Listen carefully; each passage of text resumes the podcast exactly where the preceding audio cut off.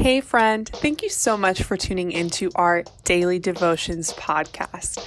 Before we get started, I just wanted to tell you a little bit about our new planner that's available now in the shop. It has an incredible amount of features, including a monthly planning layout, place for monthly to dos, prayer intentions, goals, monthly tabs for each month, reminder to start specific novenas, liturgical colors, feast days, and more. Plus, the best part, it's all based on the Litany of Trust written by the Sisters of Life.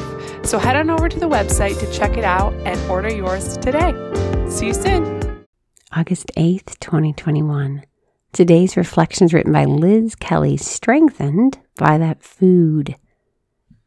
My brother, a priest, was first appointed to a parish with a huge elementary school. One of his favorite duties there was teaching the children about the Eucharist, and in particular, the meaning of adoration, opening each school year with a Eucharistic procession. Our local paper covered the event. I can still see the image of him walking the halls with the Blessed Sacrament and all the little children in their uniforms kneeling along the hallway, bowing their precious heads as Jesus passed by. One day after Mass, a parent approached my brother and told him this charming story. This mother had found her two young boys playing Eucharistic procession.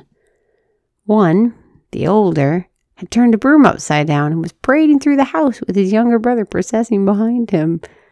And later, in an exceptionally sweet moment, she saw them playing Mass, the older boy serving as celebrant. It should be noted that this family comes from a long line of brewers.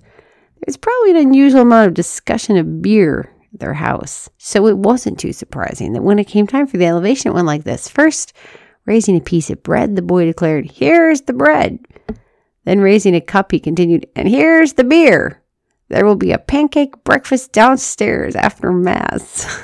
Jesus declares in St. John's Gospel today, I am the living bread that come down from heaven. Whoever eats this bread will live forever.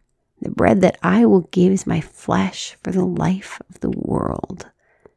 What strikes me about the story is this though he may have had a few of the particulars slightly off kilter, this little boy's pure, innocent heart was pierced with a perfect clarity of just how special Jesus is in the Blessed Sacrament. Am I What's one way I could express to the Lord my reverence for this bread of life? Who could I invite to join me for a holy hour of adoration of the Blessed Sacrament? Think on these questions today. Lord Jesus, we thank you for this day and for this sisterhood. Help us to have a simplicity of love and gratitude for you in the Blessed Sacrament. We ask this in your holy and precious name. Amen.